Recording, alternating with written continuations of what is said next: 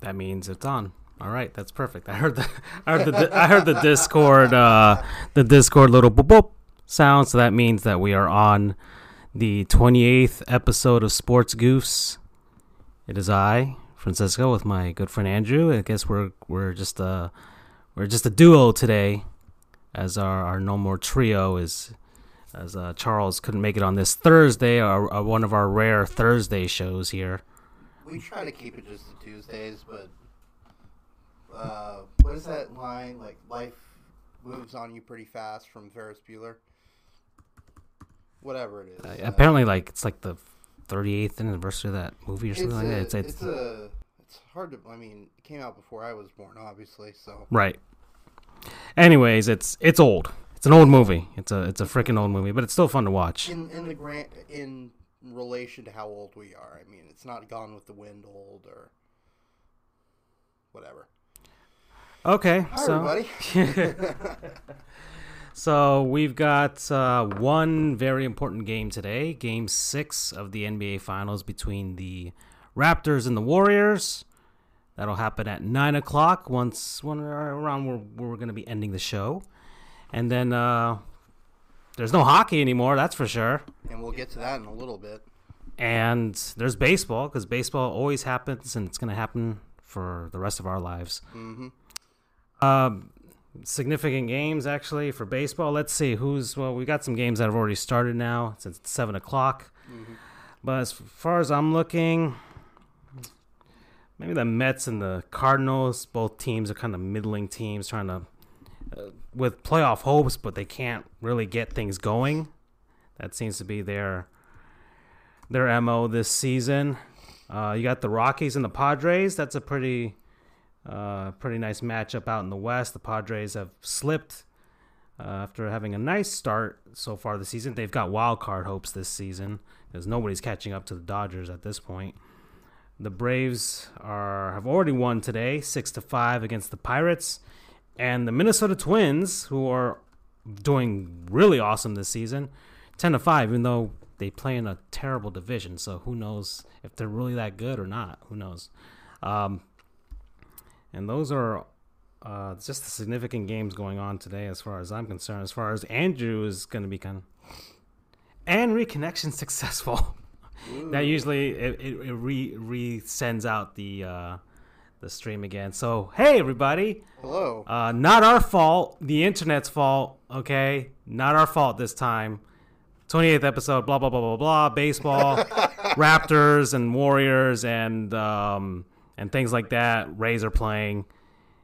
We're all good, but let's let's get to the hockey because playoff hockey is officially over. in all of the North American leagues that we know of. So uh, we can talk about the big one, but let's start off with the little ones first. So we'll start off with the lowest of them, the ECHL.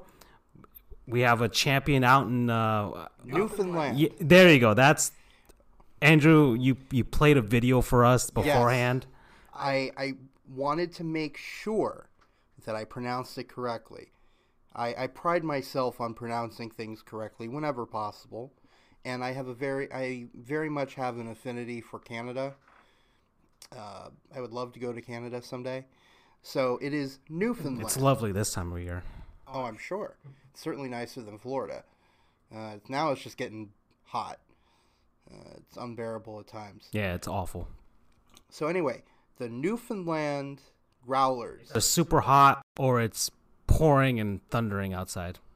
Yeah, I I drove back home from Orlando this past week. That's right. You you had your, your conference as well. Yes, I did. Uh, that one I won't cover as much since it has nothing to do with sports, unless you consider the adaptive sports sessions they had that I didn't go to. That sounds pretty cool though. Okay. Um, so I drove through one of those insane rainstorms. It is not fun. Um. Okay. So, so the Newfoundland New, Growlers, Newfoundland, Newfoundland Growlers, not Newfoundland, not Newfoundland, not Newfoundland. It's Newfoundland. Okay. Uh, Newfoundland or Newfoundland will apparently get you shot. so I Uh, don't want that. So Newfoundland Okay. Growlers, So the affiliate of I want to say Winnipeg. No, no, no, that would be Manitoba. Dude, I mean, there certain there's not every NHL team has an ECHL affiliate, Let's find out, shall we? and uh, actually, I'll look it up on screen.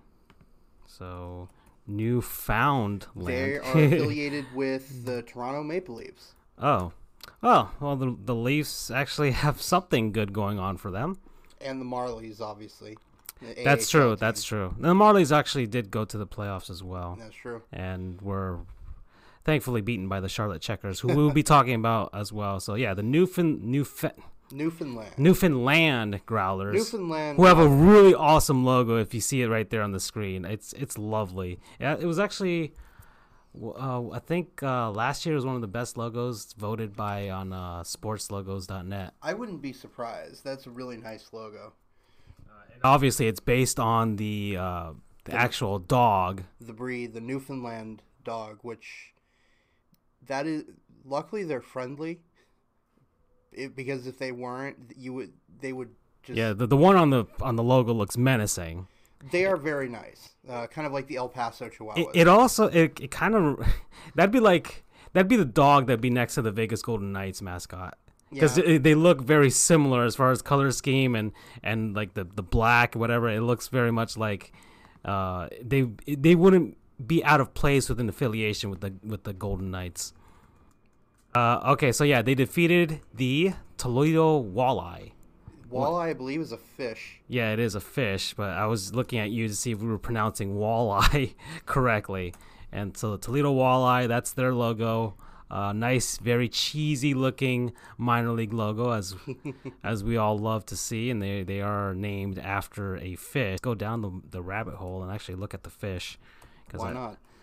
uh, let's see what a walleye. So, a walleye, also called a yellow pike, is a freshwater perciform fish native to most of Canada and to the northern United States, uh, Toledo, Ohio. So that that makes sense. The walleye is sometimes called the yellow walleye, which is which makes sense for their color scheme to distinguish it from the blue walleye. And it's funny because the Toledo walleye logo is yellow and blue.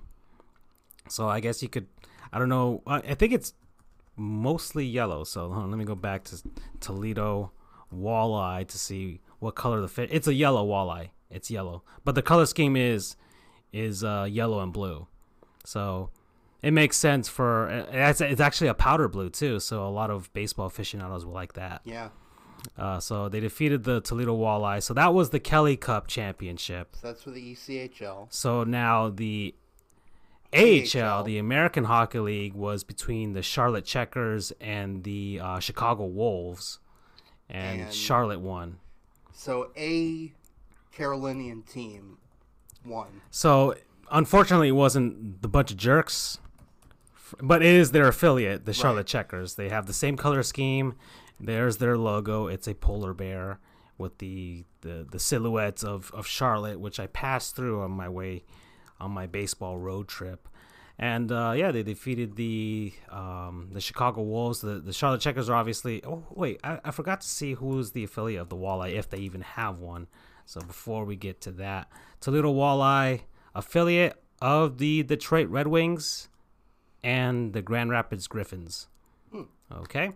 So Charlotte Checkers, and now let's see the Chicago Wolves, which I do not believe they're the Chicago Blackhawks uh, affiliate. I think the Blackhawks are like the Rockford Ice Hogs, but the Wolves are the affiliate of the Vegas Golden Knights, Hmm. and are also affiliated with the Fort Wayne Comets of the ECHL. So that was the AHL ECHL, but the big the big show, the, the the big show was of course the Stanley Cup final. And due to copyright reasons, we can't play the song we wanted to. Right. But if we could, we would be playing Gloria right now because a glorious occasion happened last night at around 11 Eastern. The St. Louis Blues won the Stanley Cup. The first time in franchise history, they defeated and ended the possibility of a Boston area team winning another championship, much to pretty much everybody's Delight. delight. Yeah, except for maybe BU if he ever pops on through here. be BU, here. Mr. Canada, but He should be here, okay. Um, but unless our chat isn't working, which might be a, a thing. that's possible. Um, yeah, but it. Um, I I felt very concerned for the Blues after their performance in Game Six So did of I. that And series. Just the way that Boston beat them. Not just that, but it was at home. It was in St. Louis, and they they asked that during the post game interview. They said, you know, how did you bounce back? How did you recover? You're you lost very decently at home in St. Louis, and he, the I think it was Pietrangelo, uh, their captain, Right. basically said we just brushed it off. And it's actually part of the I guess the narrative for this finals was that the road teams went five and two in this in this series. If if you look at the uh, at, at the way that it went down, so uh, let's. So you see there in in game one, Boston wins, but then game two, St. Louis, boom, road team win game two, and then we get to uh, game three, and Boston wins seven to two, spanking the Blues. Then the Blues salvage uh, one game out in St. Louis to make the series tied two two. So now it's two two between uh, the road team and the home team. But then St. Louis wins out in Boston in game five. Boston wins out in St. Louis, and then St. Louis goes into Boston in game seven and utterly just just win. They just won the won. game. They just took it and won. They won fair and square. Yeah. Um, So there's a lot of interesting things that happened in this series. there were a lot of controversial calls during this this whole postseason. Honestly, Yeah, I think it all started really. I mean, the the biggest one was that that power play the Sharks got against the Knights. right? But the the missed hand pass in the Blues uh, Shark series, Right. That awful um, headshot by um, the the the Bruins player on on the Canes. and then another headshot by a Blues player on a Bruins player, Right. in this series. Um, man, there were so many. The the one where Ben Bishop was stunned by a shot. Yeah, that was controversial as was- well. They whether they should have whistled the play dead or not. this I I hope I don't imagine anything is going to change, but I hope the NHL takes a close look at the rule book because there were so many just totally egregious calls during this whole playoffs. It was, you know, you might get like a a bad call here or there, but there were so many in one playoffs. It was kind of a confluence of terribleness, I guess you could call it. But this is the Blues. Congratulations to them. Uh, lots of different stats and little factoids for this series. Um, obviously, the Blues were. Uh, nobody really expected them to win the cup this season. And this is their first ever after 52 years of existence. Their their whole existence is just like this wild roller coaster of highs, of highest of highs and lowest of lows. Like they start off their their history with three straight Stanley Cup Finals appearances. Now, mind you, they were in the division with a bunch of other expansion teams. So somebody had to go to the cup to face off against one of the original six teams. Uh, but uh, they, you know, they, they, they get there and they get swept each and every single time. So, um, and of course, their last appearance was in that 1970 series against the Boston Bruins. Uh, and you got that Bobby Orr's famous goal to finish it off in game four, uh, which is a statue outside of um, the TD uh, Garden out in Boston. which you saw recently. Right. And and so and then after that, you know, the blues history goes on, but then by the 80s, the blues are in such deep turmoil that they almost moved the team to Saskatoon of all places and up in, in Saskatchewan uh, in 1983. The the NHL wanted to fold the team if they couldn't sell to because they didn't want to sell to Sask- Saskatoon. Uh, uh, if they couldn't find a new owner for the team, they were going to fold them and just disperse the players uh, across the draft from that. Then uh, they only had a handful of employees and they could barely ice a team. They had to get basically all of their players from their minor league system just to get up and field a team in the NHL level. And they didn't even show up for the 1983 draft and they forfeited all their picks. So the Blues farm system was utterly destroyed for one season after that. And then they had a string of 25 straight playoff appearances from from 1980 until 2004. They had 25 straight, just like the Red Wings used to have. Uh, of course, they didn't win the cup in any of them. Heck, they didn't even finish. They didn't even make it to the Stanley Cup final in any of those. Mm-hmm. They hadn't even made the Stanley Cup final since their first three seasons, and then they finally make it back. And lo and behold, they're facing off against the Bruins and um, uh, they were la- they were dead last in the NHL in January. They were the worst team in the league, and uh, worse than the Ottawa Senators of all teams. Like the Blues were down and out. No, you you could not even fathom them doing this. They fired their head coach, and they bring in one of the assistant coaches. To, he takes the interim spot Craig Berube, and it, it's kind of uh, I don't know if you've heard the stories about him. Um, he's just kind of this normal, chill dude. Mm-hmm. Like he he hasn't even taken he hasn't taken the parking spot for the head coach, and he hasn't even taken the head coach's office.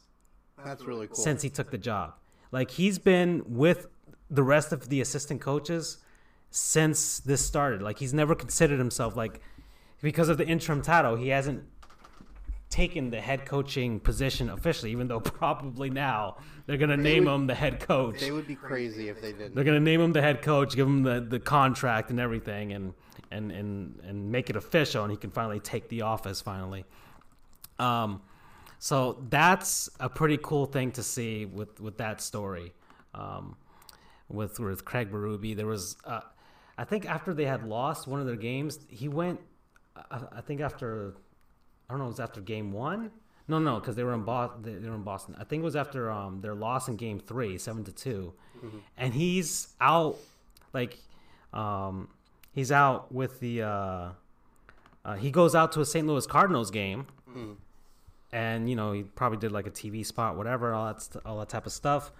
And people were asking, like, uh, I heard on radio, like, shouldn't he be like planning something, you know? Uh, he's in the middle of the Stanley Cup Finals. The, the game's the next day, and uh, I think Steve Goldstein was like, um, uh, Panthers broadcaster is like, well, you know, normally in hockey you do your morning skate hmm. and your practice in the early morning. Like they're probably done by eleven o'clock. So right. He's got the rest of the day to go out and watch the Cardinals if he wants to. And at that point, the coaching, like, at that point, the coaching is like really minuscule things that you're tweaking and stuff and say, hey, don't do that, do that. Because at that point, you're at the Stanley Cup finals and I don't know how much more you can do, really. Um, fine. I mean, then there, I don't know. What was your, like, what was the best part of the Blues winning for you? Uh,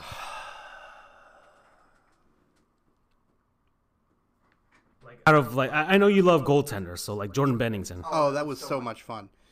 Um, yeah, Mikey. I don't know what's going on with Discord. It's kind of funky. Um, so we'll we'll try to fix it by next. It time. might be the connection thing, but now we have a perfect connection, so it might have been right. that. So maybe it's. Well, what it's doing is it's repeating the messages in the Discord channel on here. Okay. Um, I right. guess that makes sense. Um, yeah, I mean, our Discord channel is finally connected to our chat, so right. So I mean, you can you can comment on there now, and we can still see it. Um, anyways, so um, to answer your question, Binnington. Binnington, what a beast! What that, story, by the way. Yeah, he wasn't the starting goaltender mm-mm. to start the season. Um, he he's a rookie. He is technically a rookie. He's 25, so he's an old rookie. Um, he's been he was drafted in 2011, I think, if I remember correctly. And then he's just been kind of stuck down in the minors all this time. Yeah, he's been uh, he's been toiling there in the minors. He the only way he could ever move up or or even get a start is because somebody else got injured. and it happened and he was just ridiculous just absolutely ridiculous and let me let me go back really quick one of i am a big um i'm a big underdog fan as i'm sure a lot of people And you're right, 2011 he was drafted 88th overall by the Blues. I'm a big underdog fan this st louis blues team was in last place in this calendar year Right. on January 2nd, they were in last place. And here they are. They are ho- host- hoisting Lord Stanley's They Cup. they they rattled off 30 victories for the like the rest of the regular season in the calendar year of 2019. 30 victories. That's 60 points. That is ridiculous. I don't know if that's Finished with uh, finished with 99. So their first uh was it? So 60 points. So their first what? 39 points? No. Yeah, that's right. That's math. Gosh, I suck at math. Their first 39 points in probably uh, well past the halfway point of the season. So they had less than half a half a season's worth of, of games to get the other 30 wins, 60 points. that's just I don't know if that's a record. Um, I imagine it is. Um, but it's, but more than that, I think this is the first time a team that was at, in last place at one point came back to win the Stanley Cup. I'm assuming. I, I guess at a certain point in the season, I would think that's I don't know how deep. I'm, well, at least but that that's deep pretty deep. season. That's yeah, that's pretty deep. at least that deep in Yeah. the season. Um, because January second, the regular season ends in April now. yeah, yeah. So that means they had to climb from the basement to at minimum eighth place. Um, were They, they, well, were they the finished bottom? they finished third in the Central Division, right. so that's that's where they finished overall, and they defeated the Blue, uh, the frick- not the Blues, friggin' the the Jets. They Uh, went through the Jets, then the Stars, then the Sharks, mm-hmm. Right. and then the Bruins. Um, but just everything surrounding this team is just such a feel good story. I mean, from Laila Anderson, who's this 11 year old girl, Right, who they They've adopted kind of like a kind of like an unofficial player on the team. She has a very rare right. uh, disease that's very fatal. I, I looked it up. Um, I don't remember the name of it, and if I did, I would un- be be unable to pronounce it in any Right. amount of time. But I think it said 15 people are known to have it, and generally the people who have it will die within five years. She's 11, so already she's beating the odds. Right. And she got to see the Blues win the Stanley Cup. She got to see the Blues win the Stanley Cup. And then I mean, there's Jay Bouwmeester As a Panthers fan. um, he was drafted by the Panthers. He was part of that that core of Panthers players that we thought would get us uh, around the 2009 season. I would think, uh, and, and just they, they had Nathan Horton, they had uh, David Booth, uh, they had Stephen Weiss, and Jay Bo- Jay Bouwmeester, Tom- Tomas Vokoun in goal. That team missed the playoffs on a tiebreaker that forced the NHL to change their tiebreaker rules. And uh, Tell me more about that. I don't remember that one. well, in the 2009 season, the Panthers were finished tied with the with the Montreal Canadiens for uh, for the last place in the East, uh, the eighth seed in the East to make the playoffs. And I think I forgot what because now it was based on regulation regulation overtime wins and then points and that stuff. But I think the way they calculated the wins was different then. I think they just calculated. Um, I think they calculated sh- shootout wins the same or something like that. So Montreal won out by a tiebreaker like that, and thus the Panthers missed out in the playoffs um, and extended their playoff drought at that point. Um, and then after that, things kind of fell apart. Well, relatively speaking, for the Panthers. Yeah. Uh, anyways, but they had Jay Bouwmeester, uh, Tomas Vokoun, excellent goaltender. Peter DeBoer, that was his rookie head coach season. And of course, he's been to two Stanley Cup finals already as a coach. Um, but yeah, Bouwmeester was a long, was a tenured Panther by that point, and he had, he just had enough. Uh, Dale Tallon came in, and he asked him point blank, "Do you want to be here?" And he's like, "No, I want to get out. Like I want to leave because the Panthers are going to rebuild." And he knew it.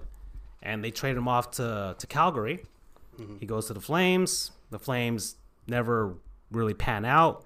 And then I think they traded him, I believe, to the Blues. And then I think he stayed, and he's been with the Blues since. Um, I can actually look it up right now. So Jay Bouwmeester, and he's got a bunch of E's in his name. Well, while you while you look him So there he is. He's from Edmonton. Uh, so with the Blues and then the Flames. Uh, career statistics. So let's take a look at this. So yeah, he was with the Flames from 09, which is uh, like I said when that happened, until uh, yeah he was traded midseason to the Blues, and then he's been with the Blues since. And he spent most of his career with the Blues now. So he's the longest. I, I don't know if he's the longest tenured Blue, but he might be. But he's played over 1,200 games in the NHL. So he was he's the longest tenured player on that roster. right. So, and of course, you like seeing that. Of course, being a Ray Bourque fan, um, seeing the the guy who's been there for so long. He's been in the league since uh, he debuted in 2002 with the Panthers. That was his NHL debut. So he's been in the league for 17 years now, and he finally got his cup. So who knows if he even he might, he might just retire at this point. But he's been an excellent defenseman. And what a way to go out on top, though. Yeah. Um, but let me let me talk about another story about the Blues.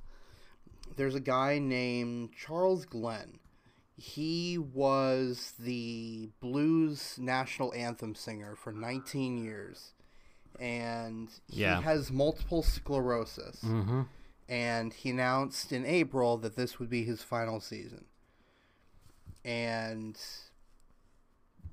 that's awesome that he was able to see a Stanley Cup victory from the Blues. Um,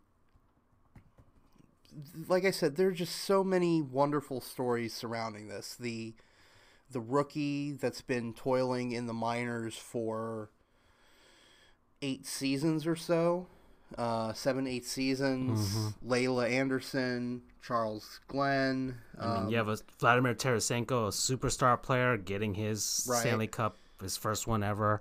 Um, you have uh, Ryan O'Reilly, been toiling with the the Buffalo Sabres. was it Pat Maroon? Is that his name?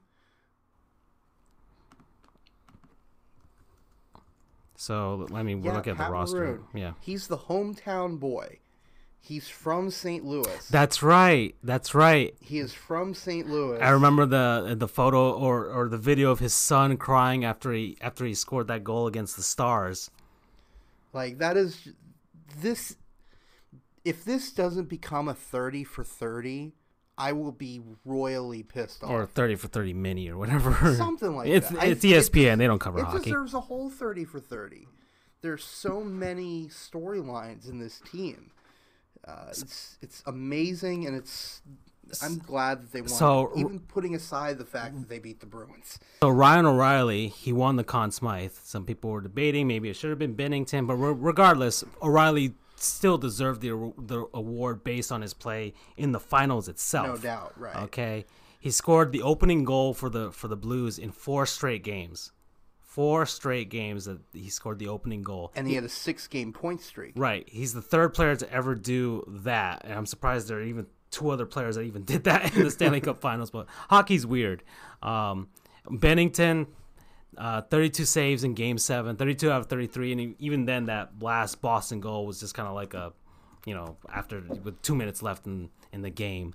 Uh, 901 save percentage for for the finals, uh, 911 for the playoffs itself. And he's, I think he's the first rookie goaltender to win all 16 of the games of his of his, his Stanley Cup playoffs debut. he's he's been credited with all 16 wins. Okay, uh, Allen was never their backup. Jake, well, he was the starter, Right. but their backup uh, never. I don't even know if he played. I'm not even sure. I think he may have played. Well, I know he got injured at some point. Binnington did. Yeah, but Binnington's credited with all the wins for the So for I the imagine playoffs. that he they had the lead when he left the game. I imagine. But, um, yeah, So I'm happy. I'm I'm happy that this team won. Um, I will say that it kind of softens the blow a little bit of my Tampa Bay Lightning getting eviscerated in the first round. Uh, I like a good story. I mean, I would have been happy if uh, San Jose won because I really hope that uh, Joe Thornton gets one before he retires. yeah. Um, but if anyone else had to win it, it would be the St. Louis Blues, and I'm happy they won.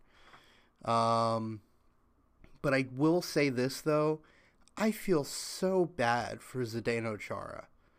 What a beast! He yeah. He, Say what you will about the other Bruins players, but Chara is a treasure. he is, and I also I I have fond feelings for Pat- Patrice Bergeron as well. He's a good player. He's a nice player. He does the game right. Screw Marchand.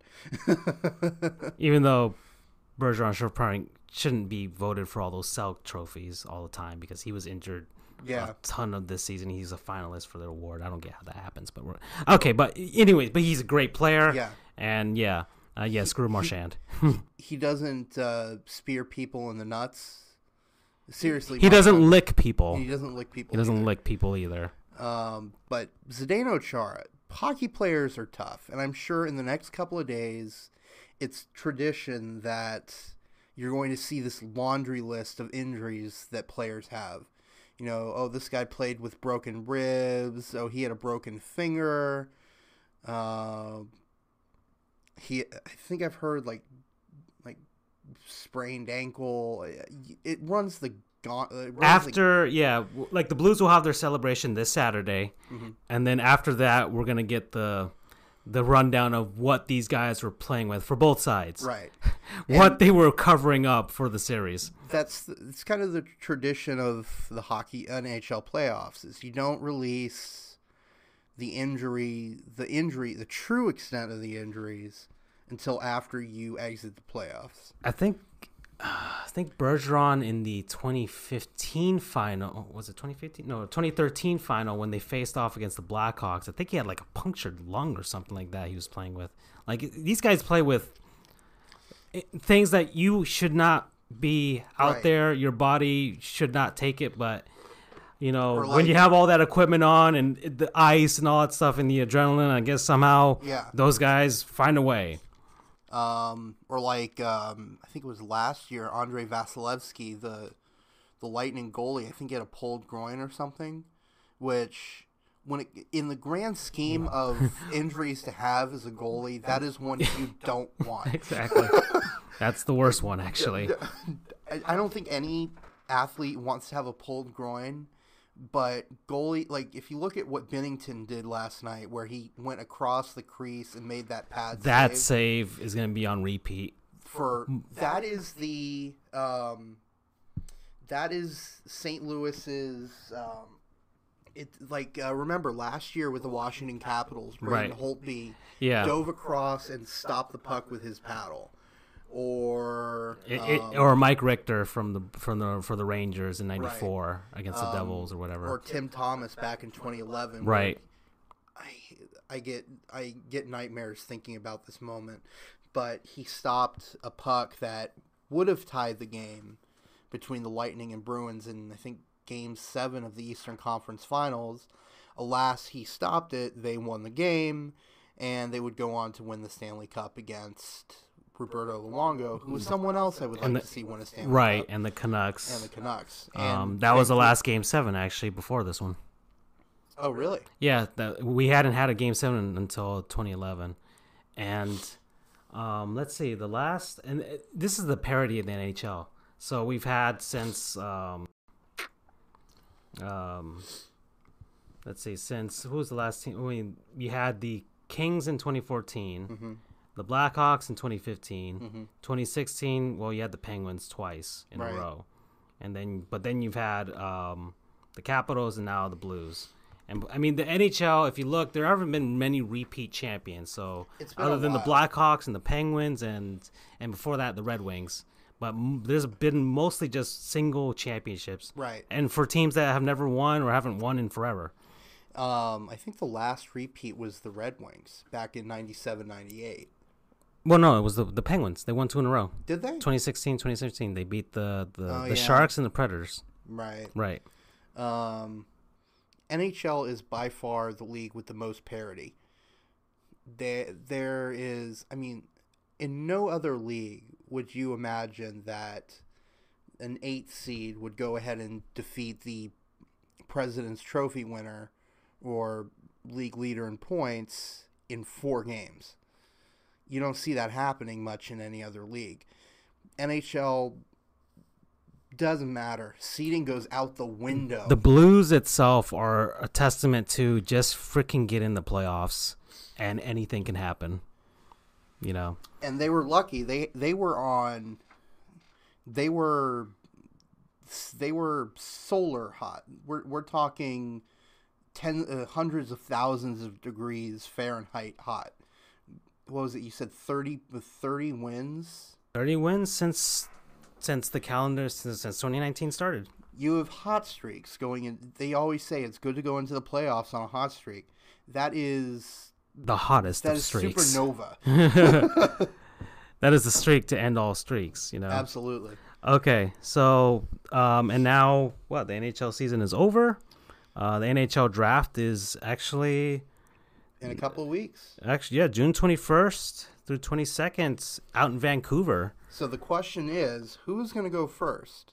It's Uh, Jack Hughes, and then there was another player I think from Finland.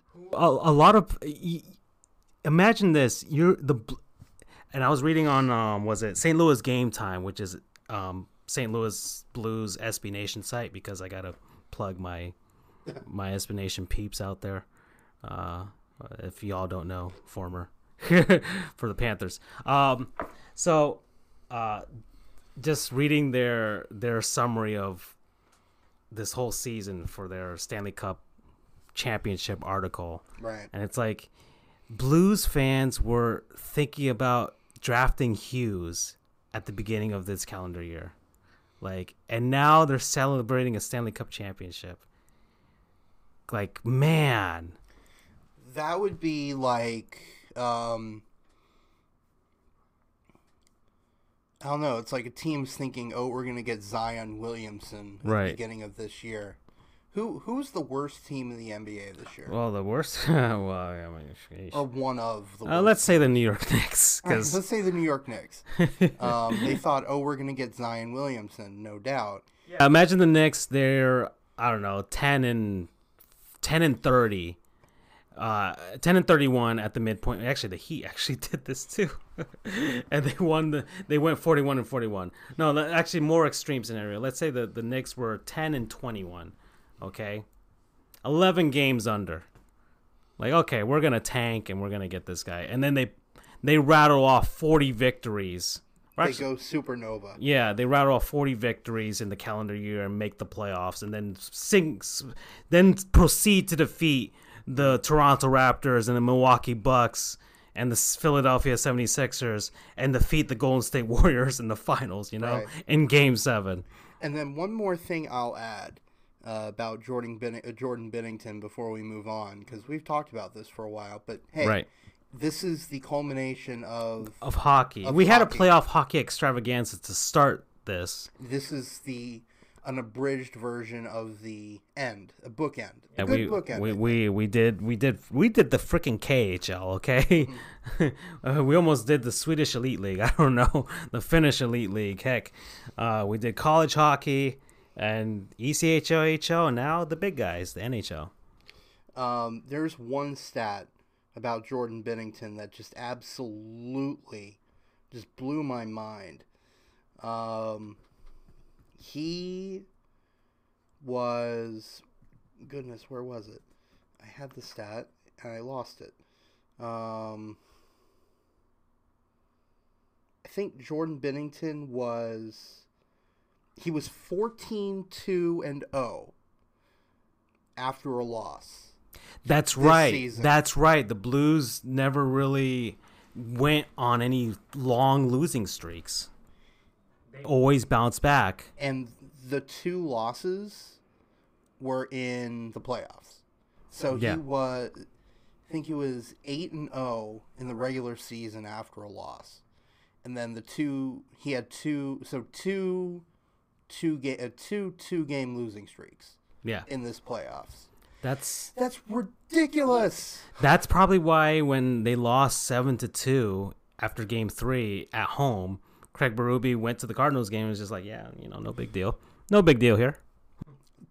You got to understand 14 and 2 that is absurd. That is absurd. I there's so much historic about this team.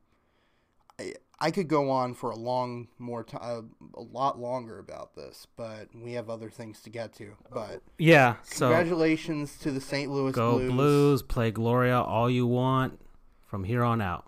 Oh, and by the way, again another shout out to Urinating Tree because he's awesome. Yeah, he posted a video. He posted a congrats video today. That that sums up if you want to Blues a- history. that sums up the blues history in about five minutes. He he does great congratulations videos. He does great videos in general. I'm waiting for the congratulations video for the Bruins. I don't know if he'll make one. He I- should because it's Boston, yeah. and we all need to have one extra thing to Yes. to feel good about ourselves. So go see that urinating tree. Maybe he'll find out about us someday. but yeah, that was a great video. we should reply to his tweets more often. That's true. That'll kind of give you a sense of what uh, what the Blues have gone through over the past fifty-two years. Okay. Should we do the NBA? Uh, well, yeah. Let's let's do Let's one see. of our smaller segments here. Sure. Uh, I'm gonna go to Let's Haul y'all. Uh, that's my that's my my look into the National Baseball Hall of Fame, Pro Football Hall of Fame, Naismith Basketball Hall of Fame, or the Hockey Hall of Fame. Uh, there's a lot of Hall of Famers out there, and um, you know these are guys to be revered and to to be worshipped. And so you, there's a lot of them, but we have no idea who the heck they are. So I just picked one. Uh, basically, I went to. Uh, uh, let's oh, let me get to the search window here so I can post it on the screen. All right, so I went to the Naismith Basketball Hall of Fame because we got basketball on tonight. I thought it would be appropriate for for that, and I looked up Artis Gilmore. And it's funny because he's got a connection to our great state of Florida here. Really? And holy crap, he was born the same day I was born. That's awesome. Literally the same day? Yes. Well, not he's not as old as me, you know. Not the actual, but the same date. the same dates? The same, yeah, the same date. Uh, well, not the date exactly. Well, regardless, I, uh, the whatever, same- it's the there. same day The the same day. Yeah, exactly. All right. So, Artis Gilmore, uh, he uh, he's from Chipley, Florida. I have no idea where the heck that is, but I'm assuming it's North Florida because What is uh, it called? Shipley? Chipley, Chip, and then Lee, L E Y. Uh, Shipley, Florida is 102 miles northeast of Pensacola. All right. That is- northeast of Pensacola. For 102? Are you sure about that? That's very far. yeah, it's it's um Well, it's it's up there in North Florida. I would I would yeah, say. it's okay. it's in the Panhandle, okay, so well, and yeah, because he went to high school in Alabama, so he's which is right next to the Panhandle is right under it connects to Alabama. yeah. So uh, yeah, so uh, he's 69 years old, which is very nice. Nice. And uh, he went to college. He first he went to Gardner Webb from 67 to 69, and then he transferred to Jacksonville. So Jacksonville University, who are the Dolphins. Yay! Uh, so they are the Dolphins, and he actually had a pretty significant NCAA career to start off before we get to his NBA career. So he was drafted in um, uh, by the Chicago Bulls in 1971, and the Kentucky Colonels as well, because at that time you had the NBA and the American Basketball Association, the ABA, who were competing. Um, but prior to that, he went to Jacksonville and he led them to the 1970 Final Four and championship game that year. They lost, unfortunately, or else we would have Jacksonville as a basketball powerhouse. Who knows? Um, so uh, he has an NCAA record 22.7 rebounds per game career average. That is the record. What? 22 rebounds per game Are you per serious? game. Like every sh- that's basically almost every shot he's grabbing it uh, uh, as a defensive rebound, and probably some offensive rebounds as well. Like that, the man was he's look he's seven foot two. The man is a freaking light. He's a light pole. He's a just a giant light pole. Okay, he's a sentient light pole. All right. So he was drafted by the Bulls and the Colonels. He decided because the NBA and ABA were competing, he probably was getting paid more with the ABA. He goes off to Kentucky to play for the Colonels. Um, fact: the Colonels were one of the most success, uh, successful ABA franchises, but unfortunately, they weren't part of the NBA ABA merger. Okay, so the Kentucky Colonels were out, and every player that weren't the I forgot who the four teams were that did go into the NBA. I know it was like like the San Antonio Spurs were one of them, but anyways, uh, I think the Denver Nuggets were another one. The Indiana Pacers were the other one, and I can't remember the other team that used I'm to be up right ABA friend. Oh, the the Nets, the Nets, the New Jersey Nets, who are the Brooklyn Nets now. They were the New York Nets at that time. Yep, Nuggets, Pacers, Nets, and Spurs. Man, I'm good. Man, I'm good. Okay. You are to the NBA as I am to MLB and possibly NHL And college football. and col- definitely college football. So, uh, dispersal draft, funny enough, he gets redrafted by the Chicago Bulls. Goes off to Chicago, plays there a bunch of seasons, goes off to San Antonio, ABA team, formerly, bunch of seasons, one season back to Chicago, goes to Boston, finishes his career out in Boston. Actually, finishes his career for for some team out in Italy. he won the ABA championship in 1975 um, most valuable player in 72, 75 MVP for the playoffs, six time All Star, just a bunch of accolades. He never won an NBA championship, unfortunately. And uh, and that's it. And he, uh, he I think he went back to Jacksonville to become the color analyst for the uh, the team's radio broadcast nice. afterwards. So and he has an NBA record, 599 career field goal percentage. Five ninety nine. .599 career field goal percentage. So So 59% from the field. That's how he's he's not bad. he's he's making most of his shots.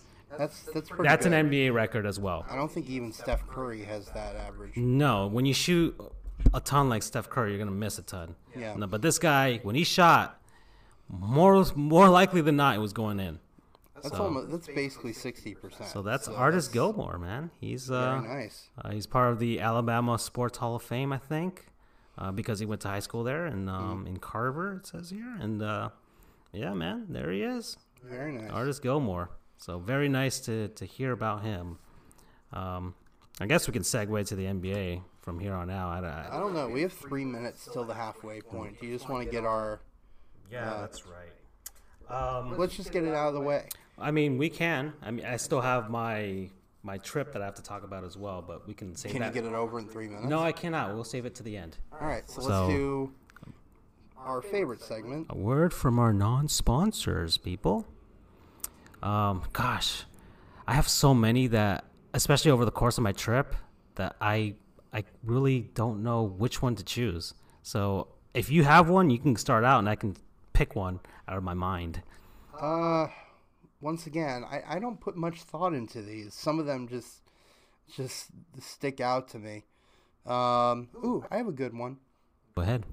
The Hyatt Regency Orlando.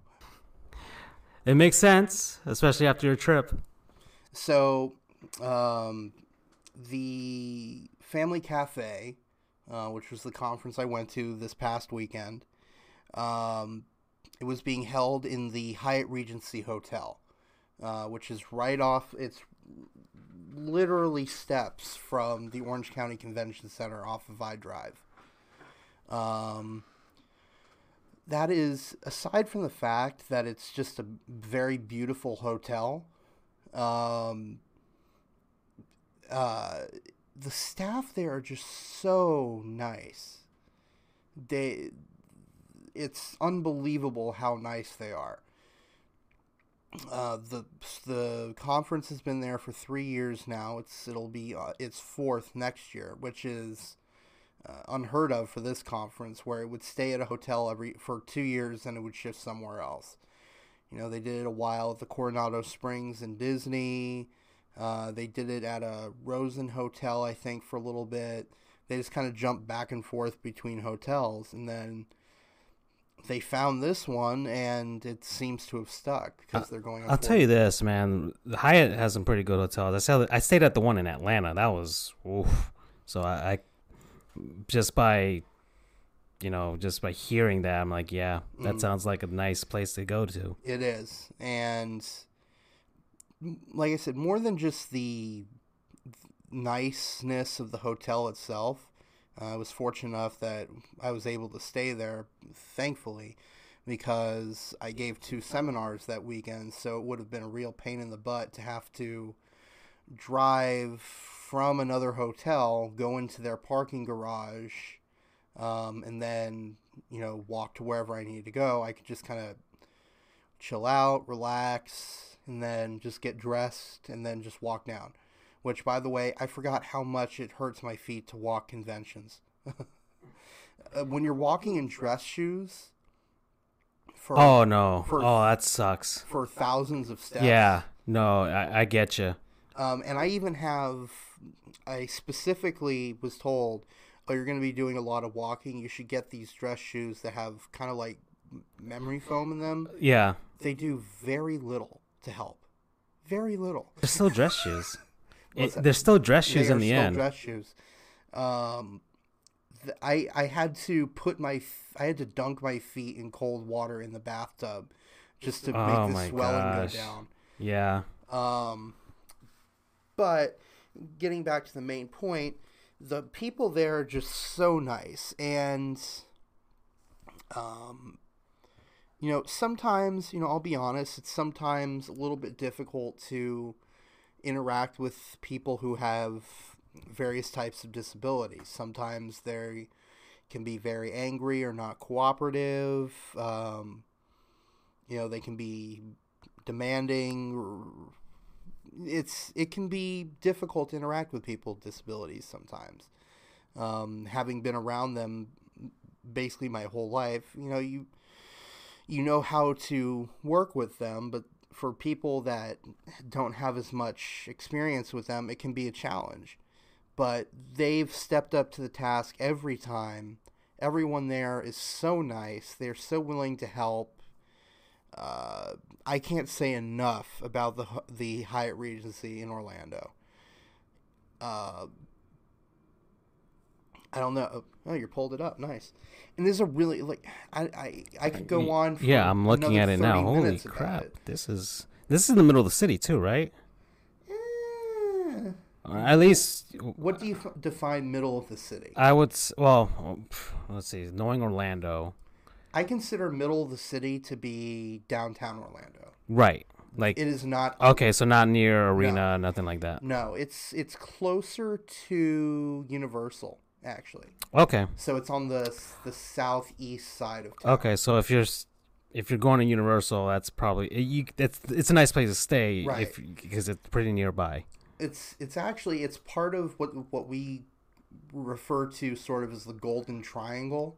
Mm-hmm. There's a plot of land between Disney World, Mhm. Universal Studios, Mhm. and SeaWorld. It's just that's kind of anything that's in there is kind of the the high profile you know hotels and whatnot because you can get to anywhere oh, any one of them They got nice quickly. rooms too. Look at that. um, Nice rooms. and that's actually a a realistic picture Yeah. not one that that they kind of made up or whatever That's a little bit big. That's one of their suites. Yeah. So there's their gym. I'm it's sure. a it's a nice hotel. yeah. Um, so it's not in the heart of town. It's it's a bit off of town, but you can get. It's right next to the highway I four.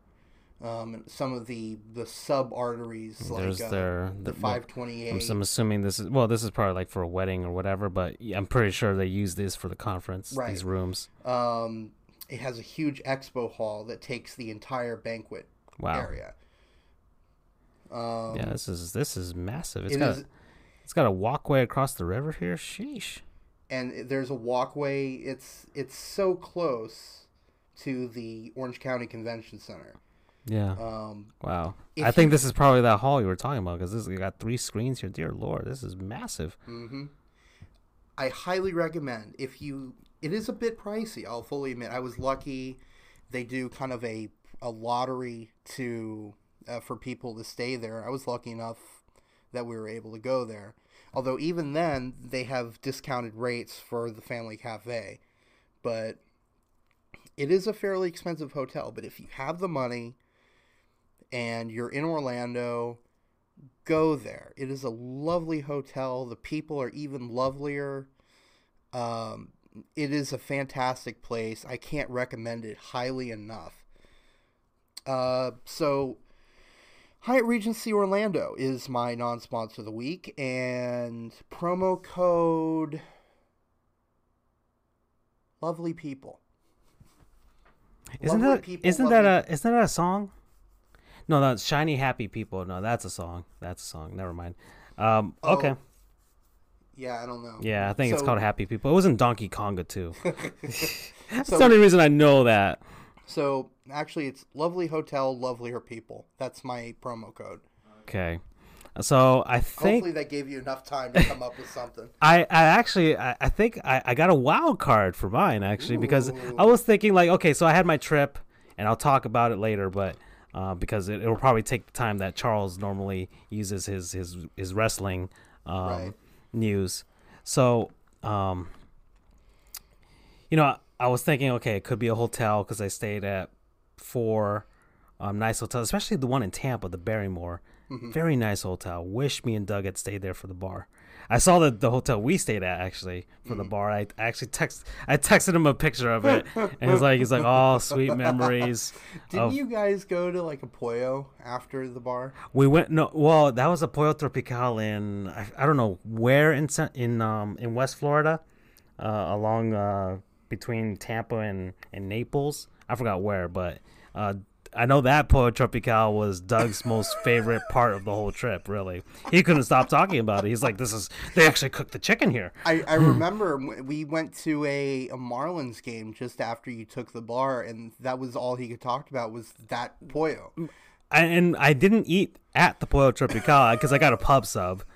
Um, Just if anyone here is in Florida, pub all pub subs are now six dollars whole pub subs Yeah. this week. yeah, I I am investing in a chicken tender sub tomorrow. I actually follow on Twitter the um our Publix chicken tenders so do I. subs on sale this week to account, and that's all they do. But they actually announced that hey, every single sub is is on sale. It's a beautiful thing. Um, or actually, even somewhere in the southeast. Um, it's not just Florida anymore, but pub Yeah. subs, man, they're the greatest thing. So um, yeah, Sorry, the, that's a side. That's a side. that was a side one, but the Barrymore Hotel was really nice. Um, but my wild card is not a hotel. It's actually a food. It's it's Munchies. Okay, I don't know if you've heard of it. Munchies 420. No, not that Munchies. No, no. So we drove the whole trip, me and my dad. It's a road Right. trip, all right? From from uh, from West Palm Beach was our starting point to Tampa, to Atlanta, to um to DC, to Pennsylvania. We actually went to You Pennsylvania. went to Pennsylvania. yeah, we went to Amish country to see my aunt I'm, why didn't you guys go to a Phillies or Pirates? because the? Phillies weren't there and or Pirates. Pittsburgh was way too far. Oh, Um, so, and then we uh, stopped in Richmond, Virginia for one night, and then we made it all the way back to West Palm Beach. in one night. Not in one night. No, no, we stayed in one night in Richmond, and then from that morning from But- Richmond to, to West Palm. You made it from Richmond to West Palm in yeah, one day. straight out, straight, yeah, straight from 95, 12 hours. Hopefully, you guys swapped seats at some point. Yes, we did. We we, Good. we took a lot of rest stops. We we ate and all that stuff, and and that's why this wild card came to me. I was like, whoa, and it's Munchies. Um, I guess they call them chips, but uh, it's Oh, and if anyone doesn't know what I was talking about when I said Munchies 420, there's a place over in Sarasota um, where they make these absolutely artery clogging sandwiches. Um, it was featured on Man vs. Food. yeah. Um, look it up. It's I've never been there. I have dreams of going there, um, but I I go there in case I don't know. I, I go. I would say go there at your own risk. Some of the stuff is ridiculous. So I've never heard of Munchies. Okay, so Munchies is a brand uh, from American company, Frito Lay's. I got the Wikipedia up here, but uh, it's a it's a snack mix chip or, or, or or product. So the one that we got and the one that you can find at your local convenience stores and gas stations and supermarkets, uh, we got the cheese fix, the classic one. Okay, it's a mix of nacho cheese Doritos, Cheetos, Harvest Cheddar Sun Chips, and Rold Gold pretzels all into one. Okay. Uh, and it's labeled formerly labeled classic and it's labeled original in Canada. So that's the version that we got. We didn't I didn't even know they have other versions here. They got the flaming hot, which is really destructive to my innards. I mean, look at this: flaming hot Cheetos, uh, salsa flavored Doritos. Dear Lord, a Baja Picante, uh, flavored Sun Chips. I didn't even know they made that variety, and and Rold Gold pretzels because I don't know how you make a pretzel really hot. So I guess they couldn't figure it out either. Actually, every single one of these has Rold Gold pretzels with no change to them whatsoever. Uh, they have a barbecue version, which is only Canadian. They have a reduced fat version, which is also only Canadian because I guess Americans don't want to lose weight. And they have a kids mix. Canadians, man. So the the reason it's my wild card is because my dad found it. So we actually had a cooler and we bought a bunch of snacks for the road. All right? So the cooler was filled with our our drinks, our sodas, our waters, and all that stuff. And of course, my my Perrier's. Um, I couldn't buy Topo Chico because I didn't have a bottle opener. Um, um, and so just, just use your shirt. That's that's that's. uh, I wasn't gonna make my hand bleed during the trip. Um, so uh, my dad found the munchies, and you, we opened it up, and we were like, my dad's like, "This is the greatest thing ever." like he loved it, and he he loved it so much, and I think he loved it more is because he found it and he picked it out. So that was. That was what we got, and so every time we stopped at, uh, we especially stopped at Wawa. Wow, I almost picked Wawa because I love Wawa now. I love Wawa. um, but Orlando was the the the entry point of the Wawa invasion in Florida. Right. I think there's two in Miami Dade County right now, so I'm hoping there will be more. Um, and they there's a few further north. I think there's a couple in Broward and a couple in Palm Beach. Yeah, there's no, there's especially one in West Palm Beach because it's pretty darn close to my house over there, my parents' house and my sister's There's house. There's actually a Wawa near my house. down here. Oh dear lord. Okay. Uh, Anyway, so the munchies were a godsend. Uh, my dad, we went to, we stopped at a Walmart when we were, I think we were, um, we were heading out from Atlanta, from Atlanta to, to DC.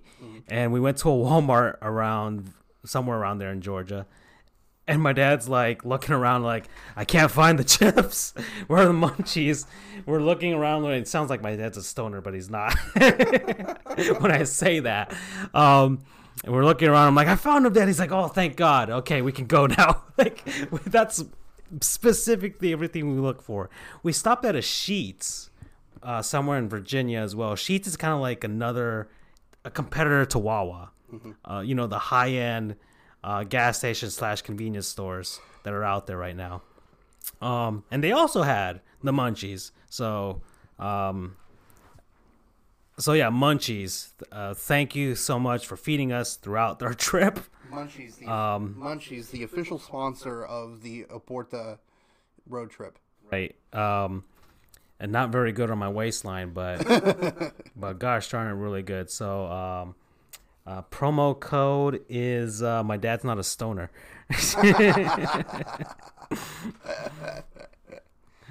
okay, um, heading back now. So we've got other topics. There's NBA stuff, but that's that's normie talk. Yeah. This is our this is a show for not not for normies, according to my podcast. Oh yeah, that's another announcement I wanted to make. So we are uh, officially uh, part of Apple Podcasts, formerly well, what's going to be formerly iTunes. Rest in peace. So you can find us, and I have I have to put it on the um the bottom portion of our screen there. You, but you can find us on Apple Podcasts. Just go on the podcast app on your iPhone or iPad, and I think on your iTunes app on um on your computer, and just search for Sports Goofs, and we're there. And uh, once we're done with this episode, uh, we'll uh, upload it, and we'll have the newest episode. You can listen to us on the go if you're not already listening to us right now. Um, and if you are an Android user, uh, you're not you're not out of luck because we do have a SoundCloud account. Just search for Sports Goofs again, or put in SoundCloud.com/slash Sports Goofs, and you'll be listening to the same stuff that people on Apple will be listening to. So uh, you're not down and out.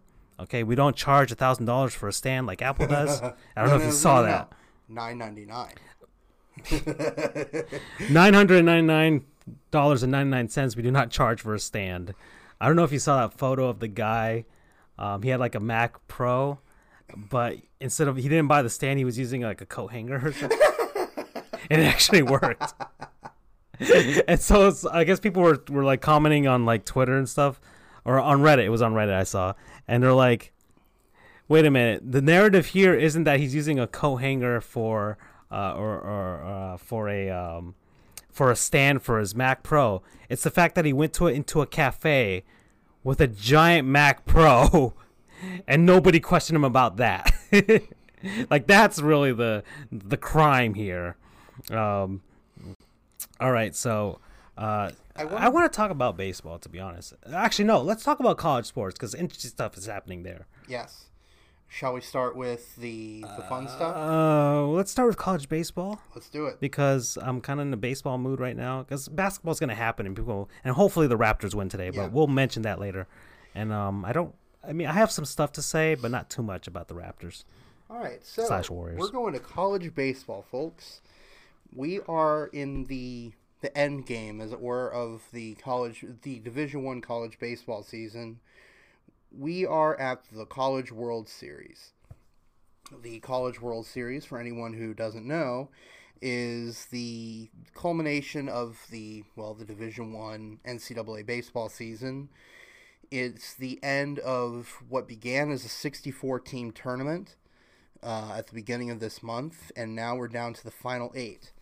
The eight of whom are Arkansas, and there are two brackets of four teams. We've got in bracket one, Arkansas, Florida State, Michigan, and Texas Tech.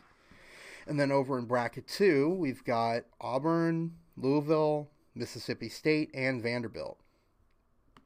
Now, just a little backstory on some of these teams. I'll take a couple of seconds. Arkansas, this is Spring their on, so it's time to get started. This is their ninth first, College World Series Green for a healthy appearance. lawn. Um, they actually made it to the final last year. Um, and that was a brutal ending. Uh, just to, so how the final, how the College World Series goes, it begins with a round robin tournament where if you if you lose two games, you're eliminated, and then the top team out of that bracket will take will face the top team out of the other bracket, where it's the best two out of three um, Arkansas and Oregon State were the finalists. Arkansas had won game one, and they were a, they were an out away from winning it. Do you remember this? Um, I, I know I was no, but I've heard of it because my my brother in law's from Arkansas, and his Oh. his family cheers for the Razorbacks. Gotcha. So they were out away. The guy, this guy, uh, an Oregon State player, hits a lazy pop up, and somehow three Arkansas players missed it, It fell right in between them like a laser guided missile. a couple of pitches later, there was a runner on third, and the score was three to two. Oregon State hits gets the tying run. They would go on to win the game five to three, and then they would proceed to win the next game the day later. So Arkansas was inches away from winning. Instead, is on the opposite end of it the next night. That is terrible luck. Yeah, yeah, it is. Uh, Um, next up is your Florida State Seminoles. yes, uh, The- very significant for us because it's the final season for Mike Martin, our our long time manager. He is both the best and the worst college baseball manager of all time, depending on how you look at it. Right. Uh, once again, They've he's been coaching them for 40 years. right, He's won 40 games in every one of his 40 seasons. right. He's been to I can't even keep track of how many tournaments. And then Pretty this- much every season. I think every season. yeah. Yeah. And this is the 22nd time that they've been to the College World Series. Right. They have never won the College World Series. Twenty second times the charm, baby. And they've made it to the finals three times 1970, um, 1986, and 1999. So two of those times were under Mike Martin. He And started in 1980. And it's been a while. So it's been 20 years since you've been to the college, uh, since you've been To the final. to the final of the College World right. Series. The final series.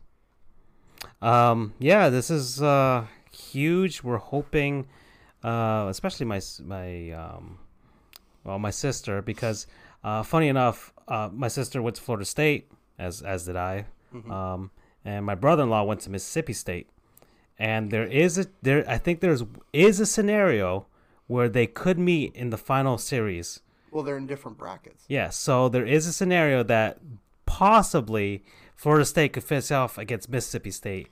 And I would- would assume that my brother in law and my sister might take some days off and have a visit to Omaha, Nebraska, and tell me how that is. Oh, and that's the other thing. Um, prior to this point, uh, all the games were played at schools or different or other locations. Um, I think the one exception was Oklahoma State. They're based out of Stillwater, um, but they play their regional games out in Oklahoma City, which is like an hour or two away from Stillwater.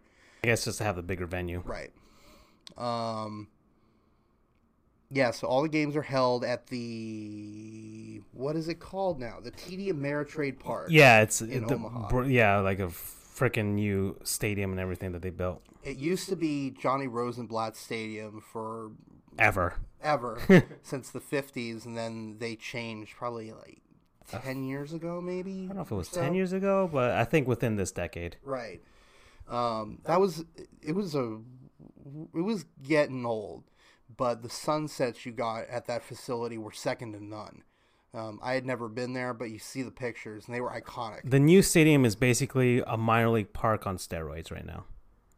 I think they do host a minor league team. Maybe I would assume so, but I I don't think they use the entire capacity because it's because most minor league stadiums probably seat about I would say between five to at the higher end probably like twelve thousand people, You know, I take that and back. this one I take that back. Yeah. They only have one tenant right now, okay and it's the Clayton Creighton Blue Jays. It's a college team. okay yeah so the- okay so they don't host a team there, uh but they um but I, th- I think that what's the capacity like twenty thousand or something like that it's a It's twenty four thousand five hundred five, Which but is- can expand to thirty five thousand. which is massive for a for a minor league baseball team. Right. So even if they did host one, uh, they wouldn't be taking up twenty five thousand No, seats. not at all. And I'm assuming Crichton or Cretan or Creighton Creighton. uh, wouldn't uh, wouldn't be using every single one of the seats there. I'm sure they play at a reduced capacity.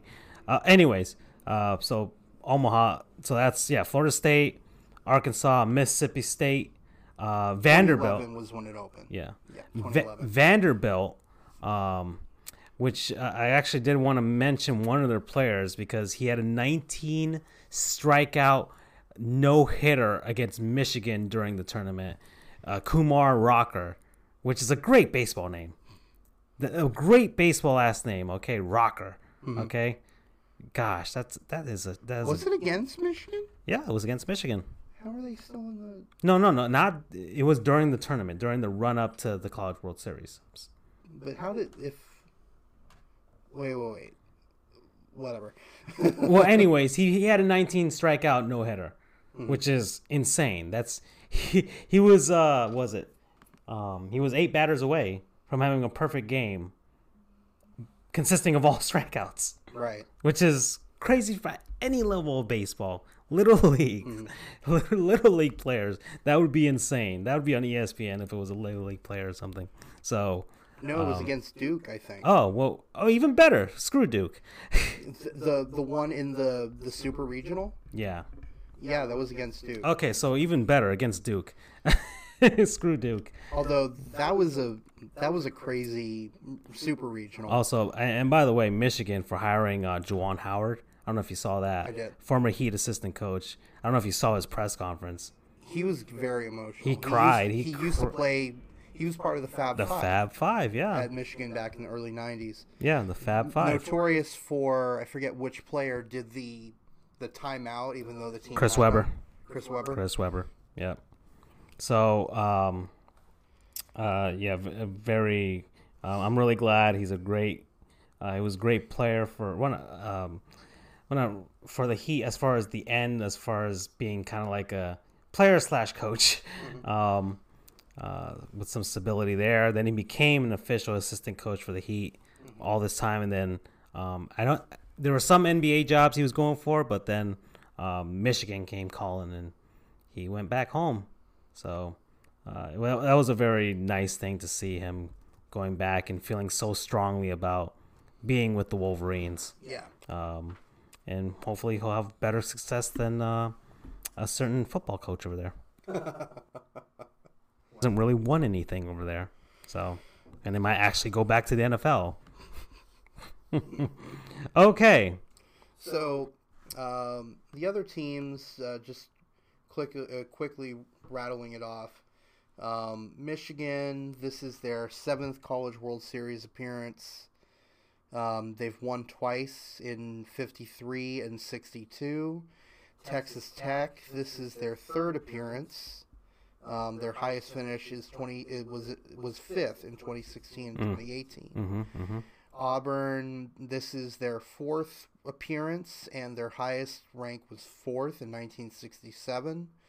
Louisville, this is their fourth. They've placed in fifth twice in 2007 and 2017. Mississippi State, this is their 10th. They placed second back in 2013, losing to UCLA uh, who was eliminated shockingly by they were the number one overall seed this year. They were eliminated by Michigan, um, and then Vanderbilt. This is their third appearance, and they've they were the champions back in 2014. very SEC heavy. Absolutely. Yeah. Now, do you want to get to the fun college stuff? Oh, college baseball isn't fun. Yeah, but it's uh but yeah, that's that's the rundown and it's of course it's going to be this this uh starting this weekend. Yeah. Um June 15th on Saturday with the opening game uh Saturday and Sunday with the opening games and if and ESPN has all the games covered from uh from start to finish and uh, we get to the final game if there is a game 3 it'll be on at the end of the month on June 26th on Wednesday. So that's I'm it. forward to it. I, I love watching the College World Series every year. Um, I, I still have EA Sports release their first Hmm. college baseball game back in 2006 because they lost the MLB license. Okay. All right. I love that game. Very fun. That's it. So, the other that is who is that? That's Auburn. Um, now on to Fulmer Cup. Yes. Let's do the Fulmer Cup. And we are not the official podcast slash show for the Fulmer Cup. Disclaimer that we always do as always. Right. So, things were very busy over the past uh, two weeks or uh, past two weeks. Yeah, because even then, like the memorial after Memorial Day, we did a show, but there was nothing that happened. Everybody had a good time, Right. And apparently, people were having a really good time after that, according to you. So lay it on me. All right. Uh, and one of these, I can't remember which, um, they were just brought in now after an event in March, uh, but still valid. Forget which one it is. So, and he weren't on the Air Force fullback that got booted off the team. I'm not sure. Um, I just heard about it today for the first time. I'm sure we're going to look into it a bit deeper. Yikes! Booted off the team, and I'm sure, I'm sure that'll affect him as far as his uh, air forciness is Yeah. concerned as well, if that is even a word. I think it was something of an honor violation, uh, honor code violation. Oh, okay. Um, So it's already affecting his air forciness. right. I, I don't know. I haven't looked into it that much. I just heard it in passing. Um, I mean, that's not really an arrest if it's an honor code thing, right? No, but um, so I guess it wouldn't count. Yeah. But again, I haven't read much into it. Okay. Um, first up was Neba- Nebraska running back Maurice Washington was arrested for possession of drug paraphernalia. Okay. That's, I guess, par for the course, I would say, for a lot of football players. Now, it wasn't anything serious. It was just residue of marijuana in a pipe. Yeah. Okay. Um, yeah. So nothing. That's what I was thinking. I was. I, that's where I immediately went to. I mean, in in the grand scheme of things, I know people. Some people disagree, but I I think it's pretty standard knowledge that marijuana is nowhere anywhere close in the class of cocaine, Right. or whatever. And as the years will go on, we'll see, and as more states start legalizing, and Right. maybe we'll finally get it at a federal level of some sort. Right. You know, but uh, we're not a stoner podcast. If anybody wants to know that as well, you know, Right. uh, I have no opinions on either side, either way, to be honest. Now, here's the fun one. Arizona, uh, sorry, Texas A&M defensive back Derrick Tucker was charged with assault. Okay, so assault, serious, I would say. He got into a fight. Now you're you're you're pausing between each thing, so it, it, it- who he fought is probably what's funny about this, right? He fought like a mascot or a clown or something like that. Not who he fought, although that would be great, but it was what the fight was about. Oh, okay, all right. They got into he and the guy got into an argument over tacos. It might have been whether hard shells or soft shells are better than the other one. You know, maybe they, heard, maybe, maybe he heard our last show, in which I, I, I expounded the virtues of the hard shell over the soft shell after thinking about it in, in, in great detail. And he was like, you know what, Francisco's right. And the other guy was like, no, I, actually believe that soft shells are better because I am a soft person. That would be fantastic. And I called the hard shell the Damian Lillard of tacos, and soft shells as the Russell Westbrooks of tacos. You know, Man, that would be funny if that was indeed the the uh, the the argument. um, so next up is UTEP. oh, but no. Before we can move on, that's all the details as far. It was over tacos and no other details whatsoever. I'm not sure. I mean, Like, did the guy take his taco, or did the guy spit on his me a taco, quick look. or did the guy like spill his taco? SI. Or did the guy like you know he was asking for the mild sauce and the guy kind of tricked him and put the spicy in there and he was like ah Oh, and funny enough, um, the SI article, which is the headline is Texas A&M defensive back reportedly arrested over taco drama. Um, drama. I'd like the uh, writer is Khadrice. I'm hoping I'm pronouncing that right. Khadrice Rollins um, said, "I'd like to think, or hard shell or soft shell. I'd like to think that is what started this beef." Is that what he said? Yes. Yes. involving Texas A&M defensive back Derrick Tucker? Um, exactly. It is a reasonable debate. now it was at a Taco Bell.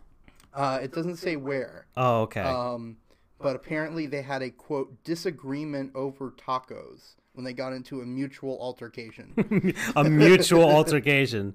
So I guess kind of like hockey fights. They both dropped their gloves or maybe dropped their tacos and, and proceeded to fight. the fight began after the two started arguing over tacos. Um, Uh, yeah, I'm I, I really hope someone does a follow up.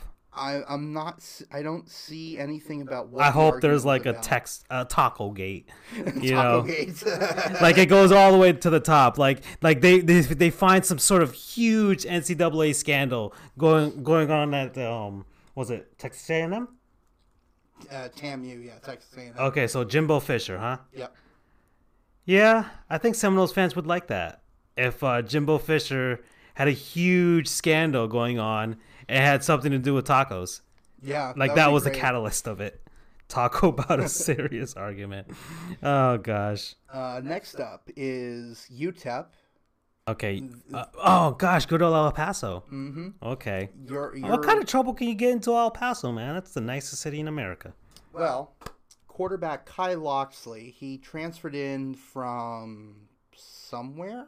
This year, like he's Yeah, he tra- he's gonna play for them Right. this year after transfer. Well, okay, knows? so so he's a he's a bad egg that came into El Paso to corrupt it. Then, sheesh. he was arrested on, depending on what terminology, either DUI or DWI. So he was drunk. Yeah. Okay. So he's Um, under or within. He was under the influence of something. uh, Right. Well, it was alcohol, well, I think. okay. Most likely then. It was most likely alcohol. Um, possession of marijuana under two ounces. okay. Um, unlawful carrying of a weapon. mm-hmm. Okay.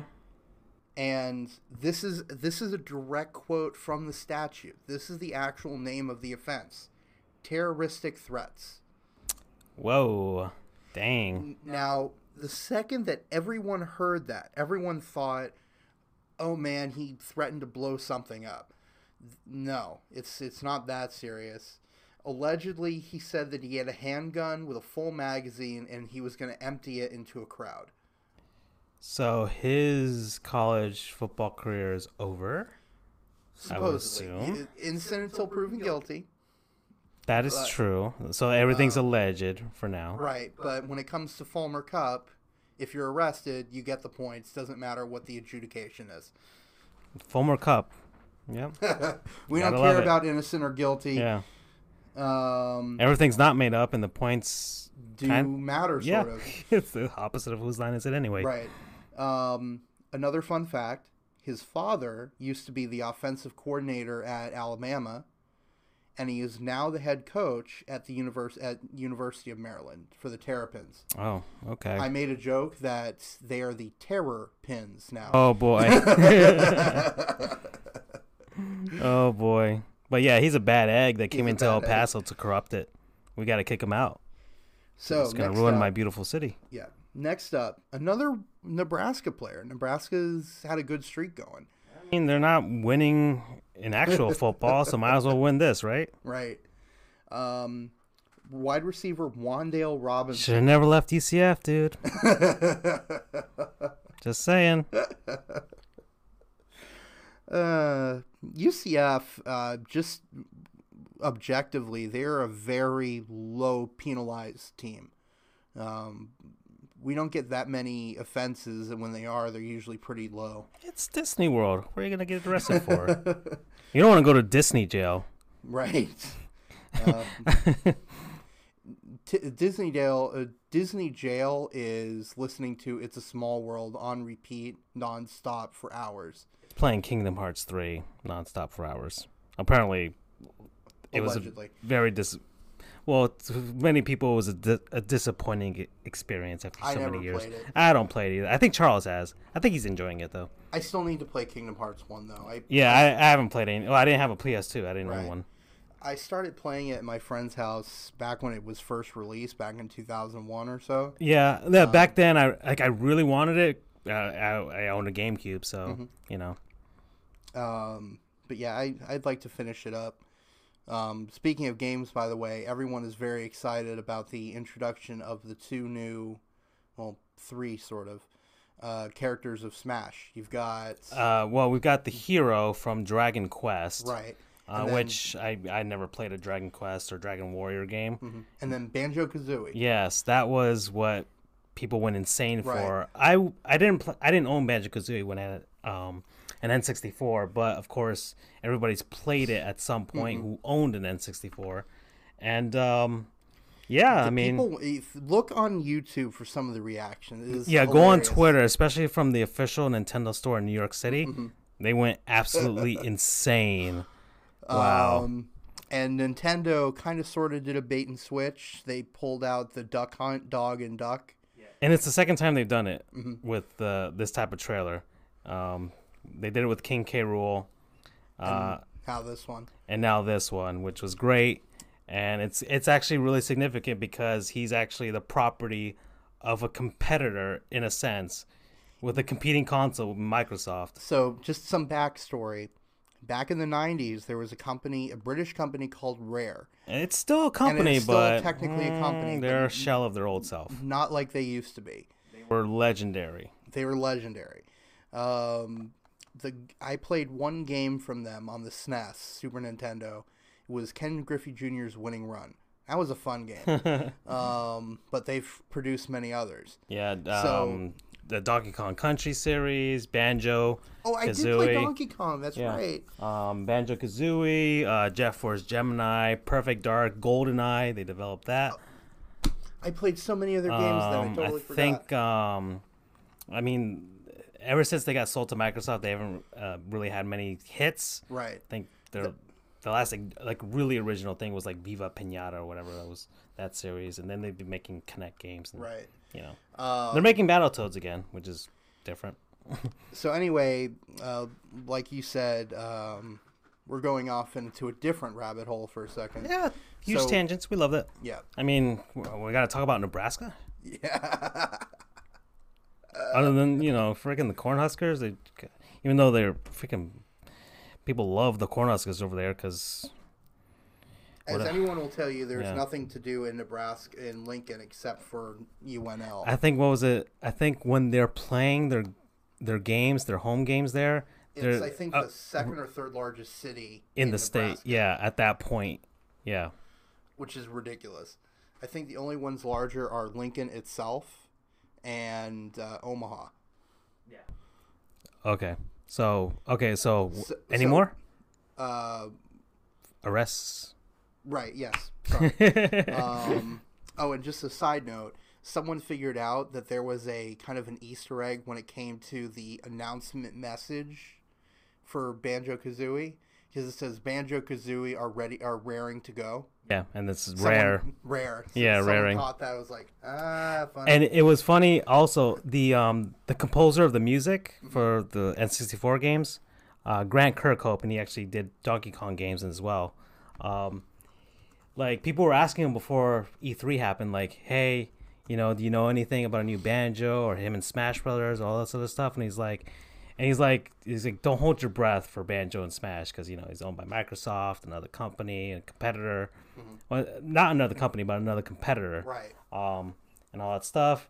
And then like the announcement happens, and then his Twitter account, he has like himself in front of his computer. He turns around with like a, a Banjo Kazooie plush toy, and he's like, "Banjo, Kazooie, we're home," because they used to be owned by Nintendo. Right. And so um, people were like, "You got us," and he's like, "Yeah." You know, he couldn't disclose that No, he was doing it, not. but he's doing the music for the Smash um, um, game right now.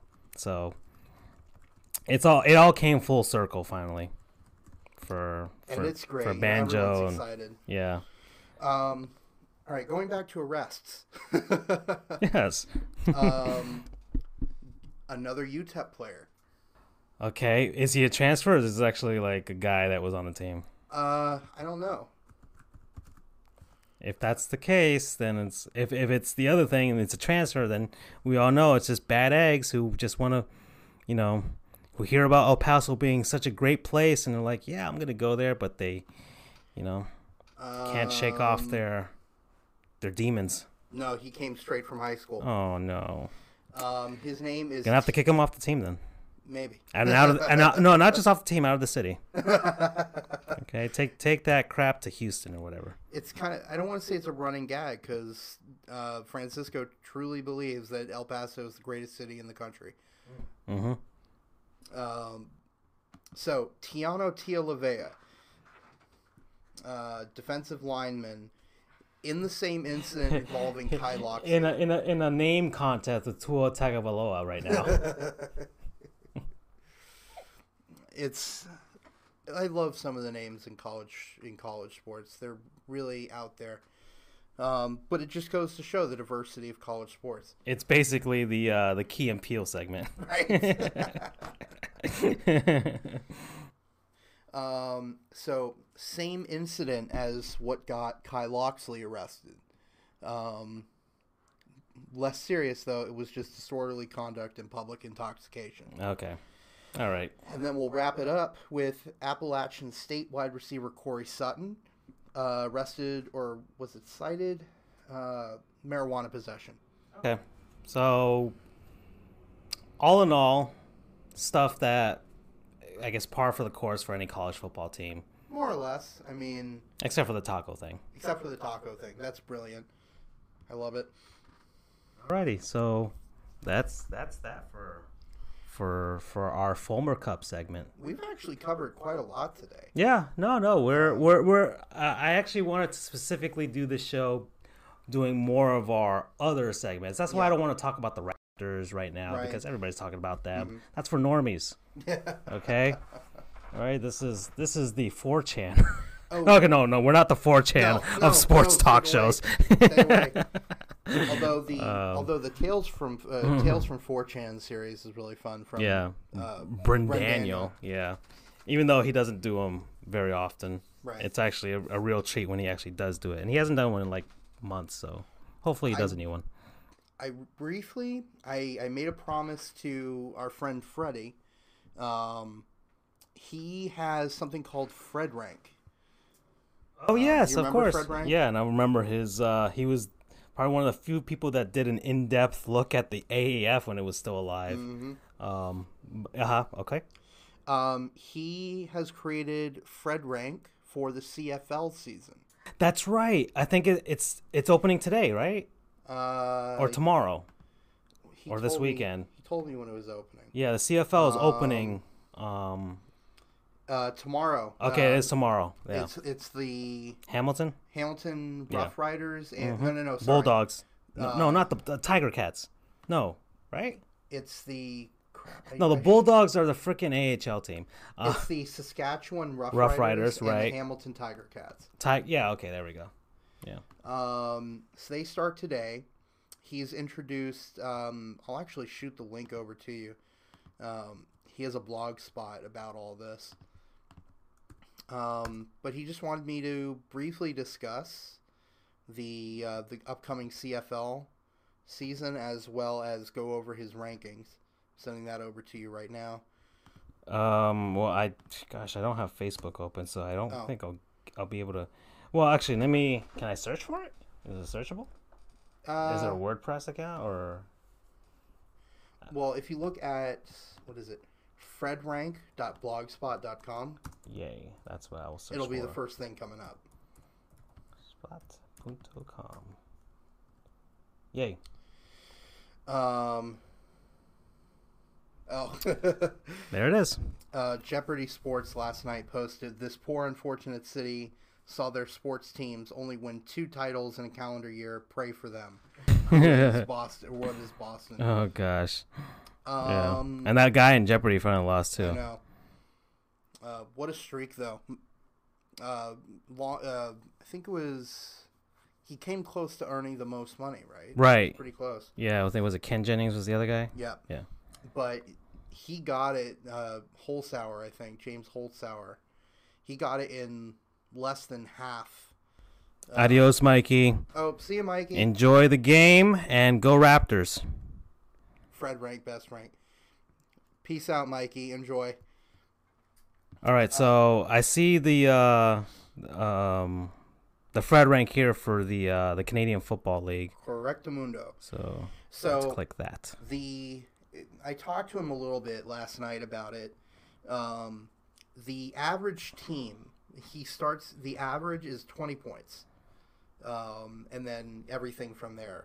So the most average team is the Hamilton Tiger Cats. Okay, so they're right in the middle. Right. So they could win or they could lose. Exactly. Um, the best team are the Calgary Stampeders, and the worst are the Montreal Alouettes. Aren't they the defending champions? the Stampeders? Yeah, Could be. I think they are, as far as I remember. Um, Uh, let's see, CFL.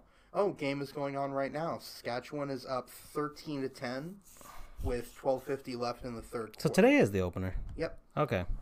Well, he said tomorrow yesterday. Oh, never mind. So it is today. Uh, most recent champion were the Stampeders yeah, last year. that's yeah. I remember. Yeah, I follow Canadian things. Good. I have actually a, a friend or two that are in the CFL. Oh yeah, Really cool. nice. Um, I made a couple of uh, friends on the football team when I was at UCF. Um, so his preseason rankings, he has the Stampeders as the best, the Alouettes as the worst. Um, so another thing, he gives a three-point advantage for teams that are playing at home. Makes sense. So his projected standings, he thinks uh, over in the East Division. So this is this is his ranking as of now, and it could change over the course of the season. Right. So this is are his predictions for this the like he's not saying that Calgary will repeat No. from here. Um, although, uh, so his he believes that the best record uh, is going to go to. He thinks the Calgary Stampeders Will are going to go undefeated. Yeah, because he's saying Stampeders are projected to win all, so they're oh they're going to go undefeated. He says, Right. and then win their games and eventually the Grey Cup, which is of course the uh, the championship trophy for the CFL. Right. Um. So apparently, it's never happened in the CFL that a team has gone undefeated, but his ranking says that they're favored in all games. Mm-hmm. So they could be the Miami Dolphins, 1972 Dolphins of CFL, Um, and then and then proceed to have 40 more years of heartache. Yes. uh, when And uh, I'm hoping, you, once again, once the NFL season starts, we'll have our our Dolphins are terrible segment I'm sure we will. I'm sure we will. Um, and then he briefly concludes with the playoff bracket according to his standings. Um, he thinks the teams that are going to get in um, are going to be the British, the BC Lions, British Columbia. Play out in Vancouver. Yep, uh, the Toronto Argonauts, who play in Toronto. Yeah, and they actually play in a smaller than regulation size CFL field Do they? because they share their their Oh, with the football, with the soccer team. yeah, with the the Toronto Toronto uh, FC. I think. Yeah, yeah, Toronto FC. They used to play out in the uh, Rogers Center with the Blue Jays, Right. but the Blue Jays kicked them out because they're going to renovate the whole place. Right. Um, then you've got the Winnipeg Blue Bombers and the Edmonton Eskimos. Um, those are kind of the play-in games, the play-in series, or something. Um, I don't know their playoff format. He projects that um, Toronto is going to advance and play Hamilton in the. It's kind of like the round. NFL's actually. Is it? Yeah, they have a wild card round, and then the top seeds have a have a bye week, and then they'll face off against whoever wins the wild card round, and then from there you'll have an actual championship. Yeah, I guess it makes sense. Um, let's see. Over in the second bracket, you're going to have he has Edmonton advancing to play Calgary. Um, then both of those teams, the two one seeds, so it's going to be Hamilton and Calgary in the championship, and Fred Rank has Calgary repeating. So that So- would be So, according to all the statistics, all the projections, and, and his his personal um, point system, it's looking like the Stampeders will be repeat or are most likely to repeat as champions, right. barring any sort of serious injuries to players and or meteor striking the stadium. So you never know. It's it's the beginning of a long season, um, but I, Fred Rank has really has it's a very stout system. Um, you know, as Mikey said, Fred Rank is best rank, um, and it's true. It's considering that, as far as I know, uh, he's not maybe, tied. Maybe we should bet on CFL games based on this. Like we'll have the inside edge on, on Hey, everybody. Maybe we'll um, be like the guy Not, from not St. put Louis. not put in much money. Just put in like five bucks. Well, hey, look at the guy from St. Louis. He bet four hundred on St. Louis, Oh, and yeah. he made a hundred thousand dollars. Yeah. So yeah, it's um, so I'm excited about the CFL season. Um, you know, right now this is the only football going on, unless you count soccer, Which I don't. which you don't. Okay, but it's the yeah, it is the only North American football that's happening right now. Correct. Okay, and it's something that especially gamblers will look to because um, you just have baseball after the NBA Finals concludes, maybe by the this weekend or maybe by tonight, hopefully. So go go Raptors once again, go Raptors. And uh, by and and by the way, Kevin Durant. Uh, I feel bad. For the yeah, guy. we're very, we're very sorry. We still hope you'll sponsor our show in the future. I'm just saying, we love you. We're actually real fans of you. Yes. Um, you know, we, we think the media sucks and they've been treating you horribly. Um, and uh, And, you know, I yeah. got to give props to him for trying to come back. yeah, But that is that's just that's an unfortunate. and I guess this will be our basketball talk for this as Yeah. well because I um, guess so.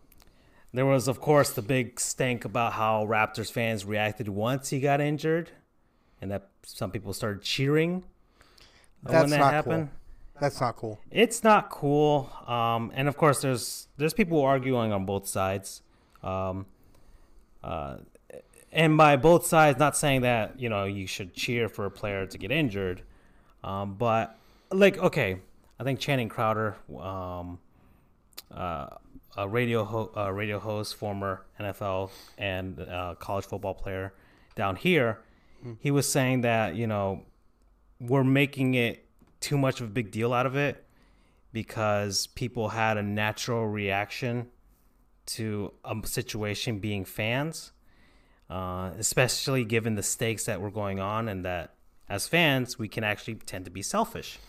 And he's a former player, so he he sees it from a player perspective, so he's kind of neutral in a sense. Um, but as a fan, he's like, we just saw, you just saw the, and he was doing fantastic in the game at that point. Uh, you just saw basically one of the biggest reasons that you might not have won that night, and they didn't win. They screwed it up at the end. Um, go down, and now your team's chances of winning just shot through the roof a little bit uh, because of it. So, uh, why should we con- condemn them for, for that? And um, I kind of agree with them with that because as a fan, I've I've thought internally, especially, and I think a lot of fans won't admit this internally. They do think this, like, hey, that guy goes down, we just have a better shot of winning. Like, I think every hey, fan. take him out. You know, hey, um, uh, let's say the uh, from a Miami Dolphins perspective, he actually mentioned it when because he was playing for the Dolphins when they won their division in 2008. The biggest reason why they won the division that season was because Tom Brady went went out for the whole season that year. Um, even though the Patriots still went 11 and five in that in that season, but the Dolphins I mean, who knows? The Patriots might have won every game again that year um, had Brady played. But because of that, Dolphins had a shot of making the playoffs, and they did. And he thought when it happened, he's like, "Holy crap, we got action! we, we we we have a shot of actually doing something this year." I think every fan has felt that at one point in, at an, one point or another. But as you hear all the time, it's one thing to think something; it's another thing to act on it. Right. And I, I see where the fans are coming from because that's a, a big blow to them. But, you know, Human decency. human decency, man. I mean, th- to cheer uh, to cheer somebody's injury, uh, it, you just got to hold that in. Right. I mean, to be fair, the Raptors fans, once they kind of realized the the severity of the situation, started like changing their right. tone. You know, I mean, that that absolves them a bit, and they're Canadian. and they're Canadian. Come on now.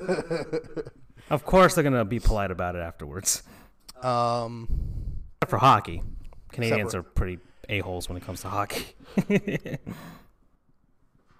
um, but I mean, they kind of absolved themselves a bit. They kind of kind of made themselves look a bit better by actually cheering or applauding him as he went off.